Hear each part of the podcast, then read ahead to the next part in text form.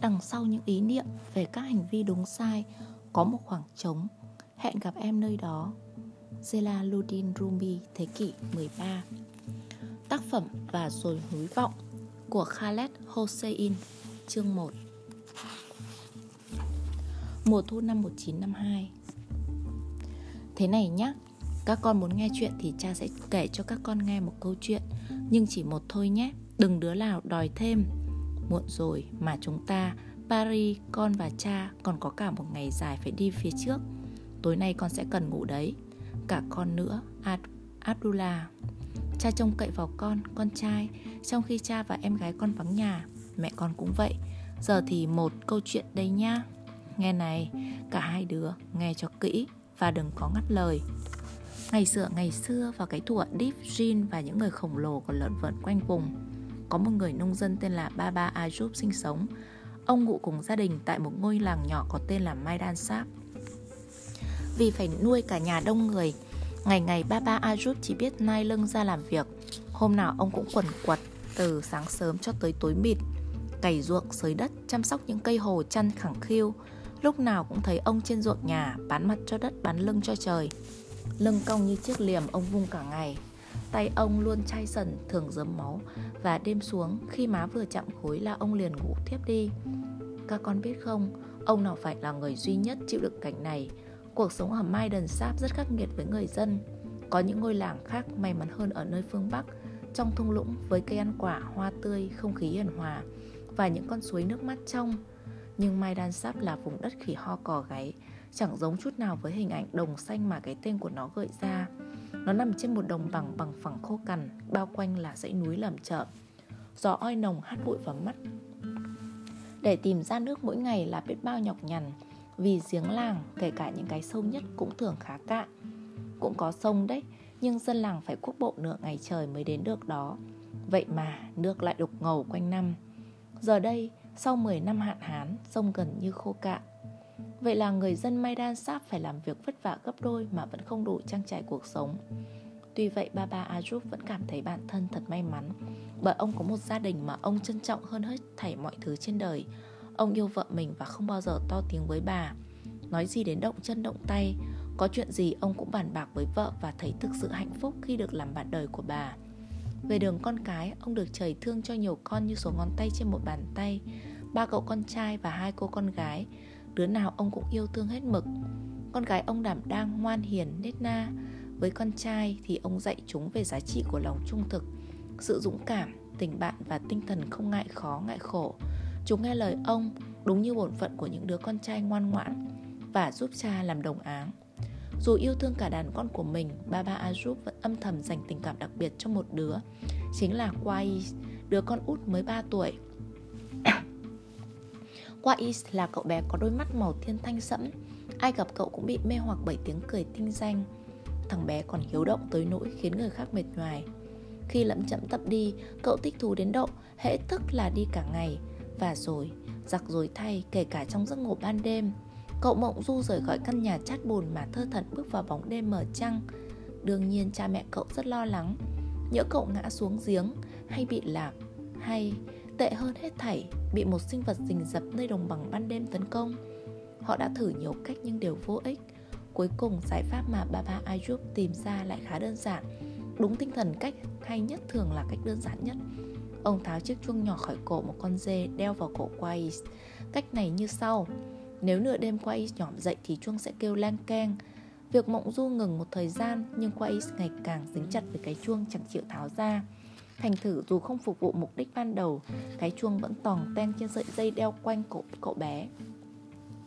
Khi Papa Ayub về nhà sau ngày dài làm việc, Quay sẽ từ trong nhà chạy ra dội mặt vào bụng cha. Cái chuông bé xíu len keng theo từng bước chân nhỏ. Papa Ajup sẽ bế cậu lên đưa vào nhà Và quay say sưa ngắm cha mình rửa giày chân tay, Rồi lại ngồi bên Papa Ajup khi cả nhà quây quần ăn tối. Ăn uống xong xuôi, bà bà Ajup sẽ nhấm nháp trà, chiều mến ngắm gia đình mình, mường tượng ra ngày lũ con lấy vợ, lấy chồng rồi sinh con đẻ cái. Ngày ông trở thành vị trưởng tộc đầy tự hào của một đàn con cháu còn đông hơn nữa. Than ôi, Abdullah và Paris ơi, những ngày tháng hạnh phúc của Baba Ayub đã đến hồi kết thúc rồi.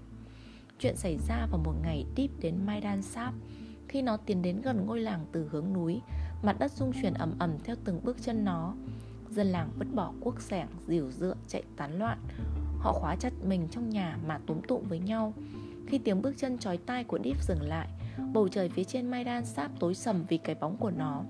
Người ta nói rằng đầu nó nhô ra đôi sừng cong Vai và cái đuôi dữ tợn được bao phủ bởi lớp lông đen thô ráp. Người ta nói mắt nó phát ra ánh sáng đỏ rực. Không ai, ít nhất không ai còn sống biết chắc cả. Các con hiểu chứ? Bởi Deep rơi tái ngay tại chỗ, Kẻ nào dám liếc trộm dù chỉ một cái thôi. Biết thế, dân làng cứ khôn ngoan dán chặt mắt xuống đất. Người dân làng nào cũng biết tại sao Deep đến. Họ đã nghe kể về những lần nó ghé qua những ngôi làng khác Và họ chỉ biết ngạc nhiên Sao Maidan Saf lại không bị nó để mắt tới lâu đến vậy. Có lẽ họ lý luận cuộc sống nghèo khổ tàn tiện ở Maidan Saf lại là cái lợi cho họ. Vì con cái họ không được ăn uống đầy đủ Bằng những nơi khác nên còi cọc hơn Dù vậy, cuối cùng vận may cũng thôi mỉm cười với họ Cả Maidan Saf run rẩy nín thở các gia đình cầu nguyện Deep sẽ bỏ qua nhà mình vì họ biết rằng nếu Deep gõ lên mái nhà họ thì họ sẽ phải cống cho nó một đứa trẻ. Deep sẽ quẳng đứa trẻ vào bao tải, vắt lên vai rồi quay trở lại đường nó đã đến. Không ai có cơ hội gặp lại đứa trẻ tội nghiệp ấy nữa. Và nếu nhà đó không chịu thì Deep sẽ mang hết con cái của họ đi. Vậy Deep mang lũ trẻ đi đâu? Tới pháo đài của nó ngựa trên đỉnh nóc núi dốc.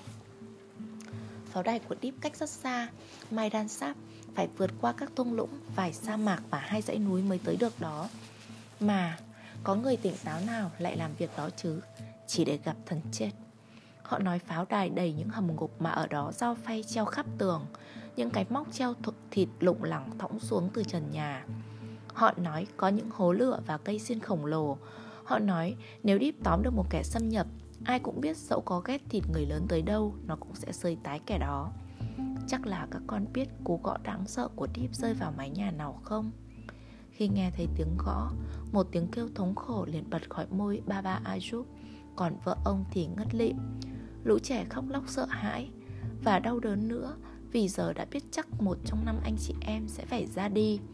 Từ lúc đó cho tới dạng sáng hôm sau, gia đình họ sẽ phải nộp cúng vật Sao cha có thể diễn tả cho các con nghe nỗi đau mà Baba Ajup và vợ ông phải chịu đựng đêm đó? Không bậc cha mẹ nào đáng bị đặt vào tình huống phải đưa ra một lựa chọn như vậy. Tránh không cho lũ trẻ nghe thấy Baba Ajup và vợ ông tính xem nên làm gì.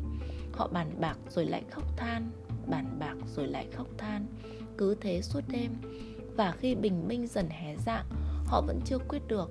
Đây có lẽ là điều Deep muốn Vì sự thiếu quyết đoán của họ sẽ khiến cả năm đứa trẻ phải ra đi Thay vì một. Cuối cùng Baba ajup gom ngoài nhà năm viên đá tương đồng về hình dáng kích cỡ. Trên mặt mỗi viên đá ông nguệch ngoạc tên một đứa con. Và khi làm xong ông quẳng mấy viên đá vào bao tải. Khi ông đưa cái bao cho vợ Bà rụt lại như thể bên trong có rắn độc vậy. Tôi không làm được mình ơi. Bà lắc đầu nói với chồng, Tôi không thể là người lựa chọn được, Tôi không chịu nổi đâu. Tôi cũng thế. Ba bà A giúp bắt đầu nói, Nhưng khi nhìn qua cửa sổ, Ông thấy chỉ một chút nữa thôi mặt trời sẽ nhô lên khỏi dãy đồi phía đông. Thời gian đang cạn dần, Ông đớn đau nhìn năm đứa con. Phải cắt một ngón tay thôi Để bảo vệ cả bàn tay. Ông bèn nhắm mắt lấy một viên đá từ trong bao ra. Chắc là các con cũng biết ba ba A giúp nhặt ra hòn đá nào. Khi nhìn thấy cái tên trên đó, Ông ngửa mặt lên trời, thét vang. Lòng đau như cắt, Ông bế cậu con út lên ôm Và qua ít vốn tin cậy cha mình vô ngần. Cũng hạnh phúc quấn tay quanh cổ ba ba Ajub Tới lúc ba ba Ajub bỏ cậu ngoài nhà Và đóng cửa lại Thì cậu mới mận nhận ra có chuyện không ổn. Còn ba ba Ajub đứng đó, Lại ứa ra từ đôi mắt nhắm chặt. Lưng dựa vào cửa Trong khi đứa con trai yêu dấu Nắm bàn tay nhỏ xíu, Gõ cửa thình thình Thúc xin cha cho vào nhà. Nhưng bà ba A chỉ biết đứng thì thầm. Ta lỗi cho cha, Ta lỗi cho cha. Giữa lúc mặt đất rùng rùng bởi tiếng bước chân điếp Và con trai ông kêu la thất thanh, Rồi mặt đất lại rung chuyển từng hồi Khi điếp rời khỏi mái đan sáp Mãi đến lúc nó đi hẳn mới thôi rúng động. Tứ bề yên lặng chỉ còn tiếng ba ba A giúp vẫn nức nở cầu xin qua ý tha thứ. Abdullah ơi, em gái con ngủ rồi. Đắp chăn lên chân cho em đi con. Đấy, ngoan lắm. Có lẽ cha nên dừng lại thôi nhỉ? Không à, con muốn cha kể tiếp ư. Con chắc chứ, con trai. Được rồi. Cha kể đến đâu rồi nhỉ? À phải rồi. Tiếp đó là 40 ngày để tang, Ngày ngày hàng xóm nấu ăn cho họ Và thức cầu nguyện cùng họ.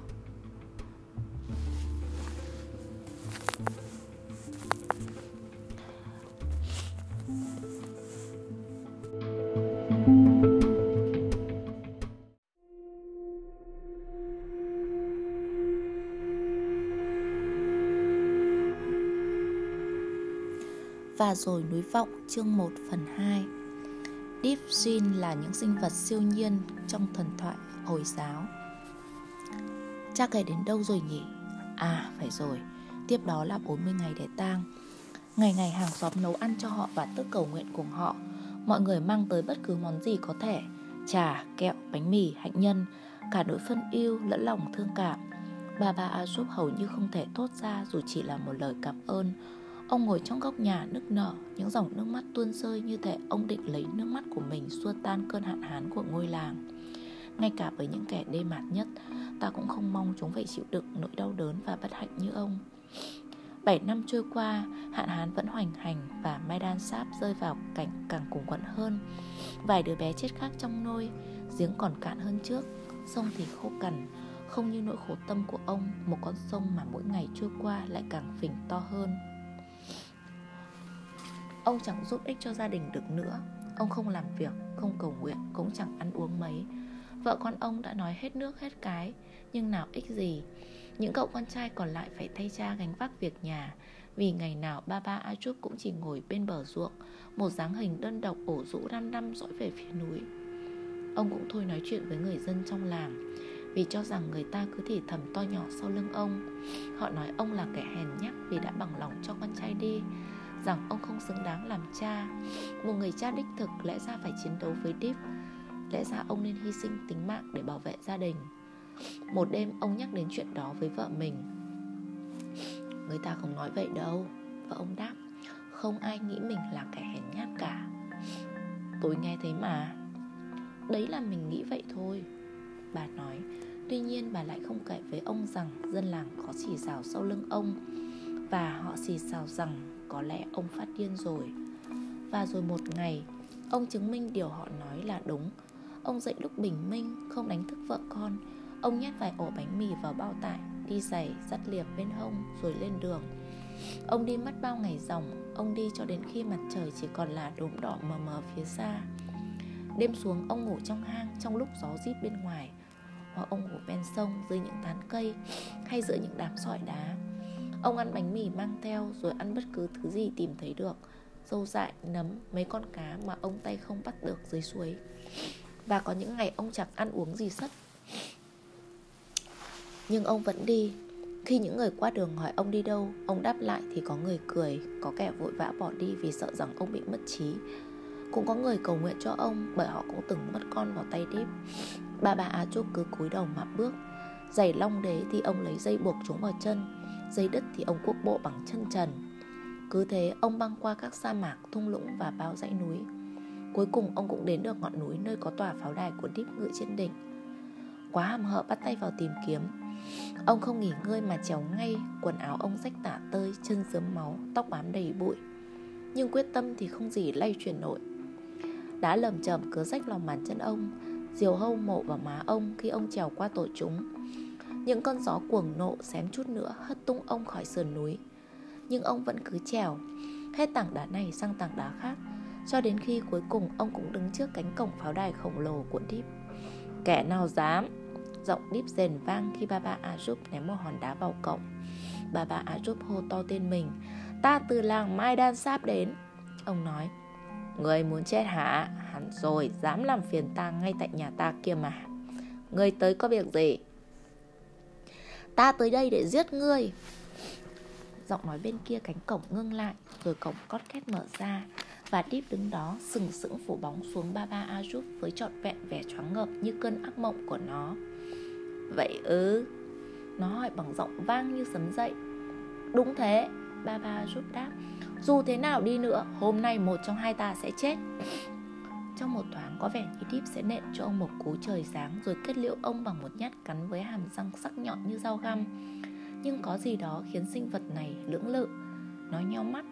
Có lẽ chính bởi những lời lẽ điên rồ của ông Có lẽ chính bởi dáng vẻ của ông Quần áo tả tơi, mặt dướm máu Bụi phủ đầy từ đầu tới ngón chân Trên da đầy những vết thương hở. Hoặc có lẽ bởi Deep không nhìn thấy một tia sợ hãi nào trong mắt người đàn ông già nua ấy. Người nói ngươi từ đâu đến? Mai đàn sáp, ba ba a giúp đáp. Nhìn người ta đoán chắc là xa lắm. Mai đàn sáp ấy. Ta không đến đây để nói chuyện tào lao. Ta đến đây để Điệp sơ một bàn tay đầy móng vuốt lên. Rồi Rồi. Người đến đây để giết ta. Ta biết, Nhưng chắc chắn ta được phép nói vài lời cuối cùng trước khi bị cắt tiết chứ nhỉ? Được rồi Bà bà Trúc nói. Nhưng chỉ vài lời thôi đấy. Ta cảm ơn người Đi cười nhằn nhở. Xin hỏi ta đã đắc tội gì với ngươi mà phải chết vậy? Ngươi đã cướp đi được con út của ta. Bà bà A giúp đáp, Thằng bé là người ta yêu thương nhất trên đời. Tiếp lầm bầm đoạn gõ gõ cầm Ta đã cướp nhiều đứa trẻ khỏi tay nhiều người cha lắm. Bà bà A giúp tức giận vung liềm, Thế thì ta sẽ thay mặt họ trả thù ngươi. Ta phải nói là sự can đảm của ngươi khiến ta trào dâng ngưỡng mộ đấy. Ngươi chẳng biết gì can đảm cả, Bà bà Trúc nói. Để can đảm ắt phải đánh cược một số thứ, Ta tới đây mà chẳng có gì để mất cả. Ngươi có mạng để mất đấy. Mạng ta đã bị ngươi lấy đi rồi. Deep lại lầm bầm và chậm ngâm quan sát ba ba Ajup Một lúc sau nó nói, Thế thì được lắm, Ta sẽ cho ngươi được đọ sức tay đôi. Nhưng trước tiên ta yêu cầu ngươi phải theo ta. Nhanh lên! Bà bà Ajup nói, ta hết kiên nhẫn rồi. Nhưng Deep đã tiến thẳng vào hành lang khổng lồ và bà giúp chỉ còn biết theo sau. Ông theo chân Deep qua một mê cung hành lang, Trần mỗi hành lang gần như chọc vào mây, Được chống đỡ bởi những cây cột đồ sộ. Họ băng qua nhiều dãy cầu thang Và những căn phòng đủ rộng có thể chứa được cả mai đơn sáp Họ cứ bước theo lối đó cho đến khi cuối cùng Deep dẫn Papa Ajut vào một căn phòng thanh thang. Tít phía cuối là một tấm rèm. Lại gần hơn đi. Deep khoa tay. Ba ba Ajup đến đứng bên Deep. Deep kéo tấm rèm ra Đằng sau là cửa sổ kính. Qua cửa sổ ba ba Ajup thấy một khu vườn mênh mông. Những hàng cây bách bao quanh vườn Gốc cây phủ đầy hoa tươi rực rỡ đủ sắc màu. Có hồ bơi lát gạch xanh dương Sân hiên lát đá cẩm thạch Và những bãi cỏ xanh mơn mởn. Ba ba Ajup thấy những hàng rào được tỉa tót mỹ miều và những đài phun nước róc rách dưới bóng cây lựu. Có sống ba đời, ông cũng không thể tưởng tượng ra được một nơi đẹp đến vậy. Nhưng điều thực sự khiến Baba Ajuk quỵ ngã là cảnh lũ trẻ vui vẻ chạy nhảy và nô đùa trong vườn. Chúng đuổi nhau qua các lối đi và quanh những hàng cây. Chúng chơi trốn tìm sau hàng rào. Baba Ajuk căng mắt tìm trong đám trẻ và cuối cùng cũng tìm ra thứ mình muốn. Thằng bé kia rồi, cậu con trai Quais còn sống và khỏe mạnh hơn bao giờ hết. Cậu đã cao lên, tóc dài hơn Baba Ajuk nhớ Cậu mặc một tấm áo trắng xinh xắn phía trên chiếc quần dài bảnh bao Cậu vừa đuổi theo hai đứa bạn vừa cười hân hoan. Quay Ba ba A giúp thì thầm, Hơi thở phả ra là mở lớp kính. Và rồi ông thét gọi tên con trai. Thằng bé không nghe thấy người đâu, Deep nói. Cũng chẳng nhìn thấy người. Ba ba giúp nhảy lên nhảy xuống, Vẫy tay rồi nện vào cửa kính, Cho đến khi Deep kéo rèm lại. Ta không hiểu Bà bà giúp nói, Ta cứ tưởng. Đó là phần thưởng dành cho người Deep nói. Người hãy giải thích đi, Bà bà giúp kêu lên. Ta đã bắt người vượt qua một thử thách. Thử thách? Thử thách về tình yêu. Ta nhận ra đó quả là một thách thức khắc nghiệt Mà ngươi sẽ không tránh khỏi tổn thất nặng nề. Nhưng người đã vượt qua. Đây là phần thưởng của ngươi và của thằng bé. Ngộ nhỡ ta không chọn, Bà bà giúp thét lên. Ngộ nhỡ ta không chịu thực hiện thử thách của ngươi. Thế thì tất cả các con ngươi sẽ chết Deep nói, Vì đằng nào chúng cũng bị nguyền rủa rồi, Vì là con của một người cha yếu đuối. Một kẻ hèn nhát thay vì dây dứt lương tâm, Lại dương mắt nhìn lũ con mình chết. Ngươi nói ngươi không can đảm, Nhưng ta thấy phẩm chất đó của ở ngươi. Những gì ngươi đã làm, Gánh nặng mà ngươi chấp nhận mang, Đòi hỏi lòng can đảm. Chính vì điều đó ta kính nệ ngươi.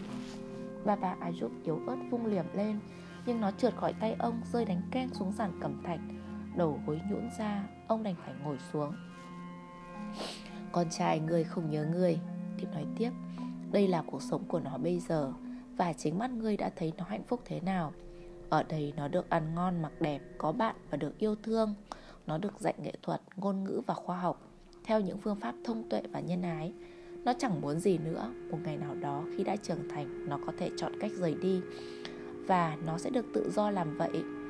Có lẽ với tấm lòng thiện lương, nó sẽ thay đổi được cuộc sống của nhiều người và mang hạnh phúc đến cho những kẻ chìm trong đau khổ. Ta muốn gặp nó, bà bà a giúp nói. Ta muốn đưa nó về nhà. Thật ư? Bà bà a giúp ngước lên nhìn tiếp.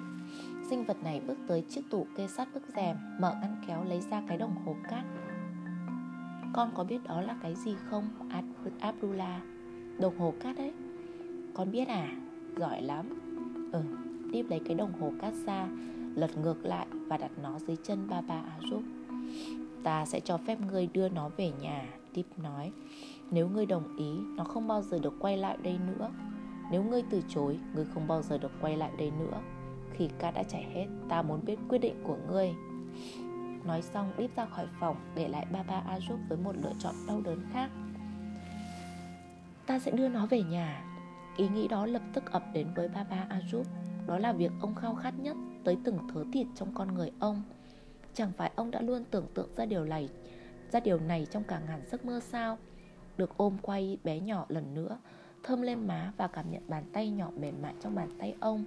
Nhưng nếu ông đưa cậu về nhà Cuộc sống nào sẽ đợi quay ở Maidenstab đây? Khá lắm cũng chỉ là cuộc sống nhọc nhằn của một người nông dân. Như ông bây giờ Có chăng đỡ hơn chút đỉnh? Thật vậy, nếu quay không chết bởi hạn hán như bao đứa trẻ làng Thế thì người có thể tha thứ cho bản thân không? Ba ba A giúp tự vấn. Khi biết rằng mình đã dứt nó khỏi cuộc sống sung sướng và nhiều cơ hội Vì những lý do ích kỷ. Mặt khác, nếu ông để quay lại Thì làm sao ông có thể chịu nổi? Biết rằng con trai mình vẫn còn sống, Biết cậu ở đâu nhưng lại bị cấm gặp cậu. Làm sao ông chịu nổi đây? Bà bà A giúp nức nở.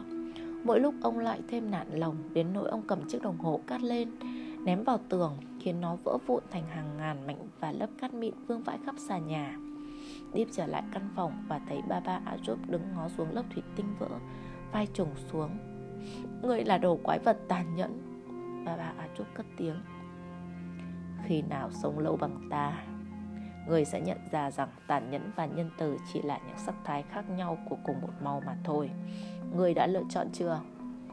Bà bà A giúp lau khô nước mắt, Nhặt liềm lên sắt bên hông. Ông Lê bước ra cửa, đầu gục xuống. Người là một người cha tốt Tiếp nói. Khi bà bà A giúp đi qua nó, Cầu cho người bị quay chín trong lửa địa ngục Vì những gì người đã làm với ta. Bà bà A giúp rệu dã nói Ông ra khỏi phòng và đang men theo hành lang Thì Deep gọi. Cầm lấy cái này Deep nói nó đưa cho ba ba A một lọ thủy tinh nhỏ chứa chất lỏng sẫm màu. Hãy uống trên đường về nhà Tạm biệt. Ba ba A cầm lấy cái lọ và lặng lặng rời đi. Nhiều ngày sau vợ ông vẫn đang ngồi bên bờ ruộng nhà. Ngóng tin ông cũng đau đáu như khi ông ngồi đó mong mỏi nhìn thấy qua East Từng ngày trôi qua, niềm hy vọng ông trở lại cứ tiêu tan dần. Dân làng đã dùng thì quá khứ để nói về ba ba Nhưng rồi một ngày khi bà đang ngồi trên đụn đất lẩm nhẩm cầu nguyện thì trông thấy một dáng hình mỏng manh từ hướng núi đi về phía mai đan sáp Ban đầu bà tưởng ông là một thầy tu Hồi giáo bị lạc, một người đàn ông gầy guộc, quần áo rách như sơm mướp, mắt trũng sâu, thái dương hõm lại, nên mãi đến khi ông tới gần hơn, bà mới nhận ra đấy là chồng mình. Tim bà đập rộn ràng vì vui mừng và bà cất tiếng reo nhẹ nhõm. Sau khi tắm rửa, ăn miếng cơm, uống miếng nước, bà bà Ajup nằm nghỉ trong nhà, trong khi dân làng vây quanh ông hỏi hết câu này đến câu kia. Ông đã đi đâu hả bà bà Ajup? Ông đã thấy những gì? Chuyện gì xảy ra với ông vậy? Bà bà Ajup không thể trả lời họ Vì ông không nhớ nổi chuyện gì đã xảy ra với mình Ông không nhớ chút gì về chuyến đi Về việc trèo lên ngọn núi Điếp ở Nói chuyện với Điếp Về cung điện hoành tráng Hay căn phòng rộng với tấm rèm cứ như thể ông vừa thức dậy khỏi một giấc mơ Mà mình đã quên sạch mọi thứ. Ông không nhớ khu vườn bí mật bọn trẻ. Và trên hết, Ông không nhớ là đã nhìn thấy con trai mình quay nô đùa giữa đám cây cùng lũ bạn. Thực ra, khi có người nhắc đến tên quay, Baba Ayub còn chớp mắt khó hiểu. Ai cơ? Ông hỏi. Ông không nhớ mình đã từng có một đứa con trai tên là Quay. Con có hiểu không, Abdullah, Rằng đó lại là điều may Thứ thuốc lú đã xóa sạch những ký ức ấy. Đó là phần thưởng dành cho Baba Ajup Vì đã vượt qua thử thách thứ hai của Deep. Mùa xuân năm ấy Bầu trời trên Maidan Sap cuối cùng cũng bốc toác. Chút xuống không phải những giọt mưa phùn nhẹ nhẹ mấy năm qua Mà là một cơn mưa ào ào thác đổ. Trời mưa xối xả và cả ngôi làng vươn mình khao khát đón mưa. Cả ngày liền, nước rào rào trên những mái nhà Maidan Sap và nhấn chìm mọi âm thanh khác trên đời. Những giọt mưa nặng hạt, căng tròn lan khỏi mép lá. Giếng làng được đổ đầy, nước sông dâng lên Những ngọn đồi phía đông chuyển sắc xanh tươi, hoa dại bừng nở. Và lần đầu tiên trong bao năm qua, đám trẻ nô đùa trên đồng xanh Còn lũ bò thành thơi nhai cỏ. Ai nấy đều hân hoan. Mưa tạnh rồi thì dân làng phải khắc phục một số thứ. Mấy bức tường chát bùn đã tan chảy Vài mái nhà võng xuống Và cả vùng đất canh tác biến thành đầm lầy. Nhưng sau khi phải khốn đốn vì nạn hạn hán khắc nghiệt Dân làng Mai Đan Sáp không có ý kêu than. Tường được dựng lại. Mái nhà được sửa sang Và những con kênh tưới tiêu được thoát nước. Tiết thu năm ấy Trong đời Baba Ajup chưa bao giờ được mùa hồ chăn đến thế. Và quả vậy Năm sau đó, cả năm sau nữa Hồ chăn ông thu hoạch được càng thêm nhiều và thơm ngon. Ở những thành phố lớn Nơi ông bán hàng, Baba Ajup tự hào ngồi sau hàng núi hồ chăn Và nở nụ cười tươi sói như người đàn ông hạnh phúc nhất trên đời. Maidan sáp không bao giờ bị hạn hán hoành hành nữa. Chẳng còn gì mấy mà kể nữa, Abdullah à. Tuy vậy, chắc con băn khoăn, Liệu có bao giờ xuất hiện một thanh niên tuấn tú cưỡi ngựa qua ngôi làng trên đường phiêu du? Anh ta có dừng lại uống miếng nước, Món mà hiện giờ ngôi làng rất dồi dào. Và liệu anh ta có ngồi xuống bẻ bánh mì với người dân, Có khi là với chính Baba Ajub? Cha không biết, con trai à. Cha chỉ có thể nói rằng Baba Ajup đã già lắm rồi Cha có thể cho con biết rằng Ông đã thấy các con mình dựng vợ gả chồng Như tâm nguyện nằm lòng của ông Và cha có thể nói rằng Các con ông đã sinh cho ông một đàn cháu mỗi đứa lại mang đến cho Baba Ajup niềm hạnh phúc vô bờ. Và cha có thể cho con biết rằng có những đêm không hiểu sao Baba Ajup không ngủ nổi.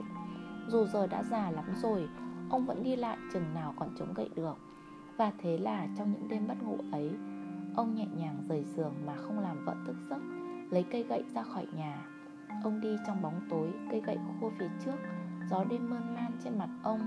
Có một tảng đá phẳng bên bờ ruộng nhà Ông bèn ngồi xuống Ông thường ngồi đó một tiếng đồng hồ hoặc hơn Mê mải ngước nhìn các vì sao Và những đám mây bồng bềnh trôi qua vầng trăng Ông nghĩ về cuộc đời dài của mình Biết ơn những phúc lộc và niềm vui mà mình được hưởng Ông biết còn mong cầu nhiều hơn nữa thì thật tầm thường.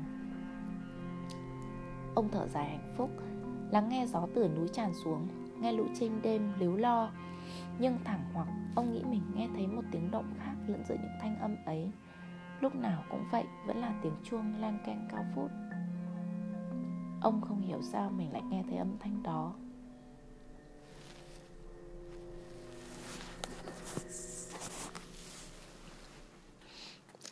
Lẻ loi trong bóng tối, Trong khi lũ cừu và dê đều đã ngủ.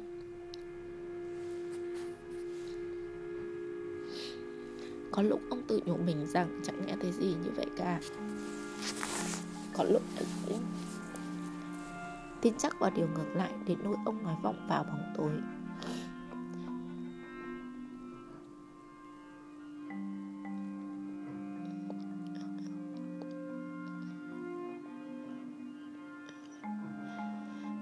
Đó vậy? Ai đó đã mất đi. Nhưng chẳng có lời đáp nào. Bà chúng tôi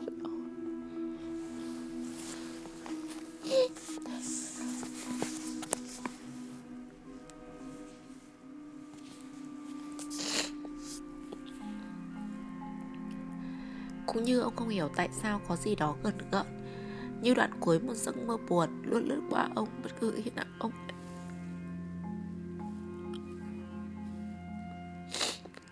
Ông nghe thấy tiếng chuông len căng ấy, Lần nào cũng khiến ông ngạc nhiên như một cơn gió bất ngờ.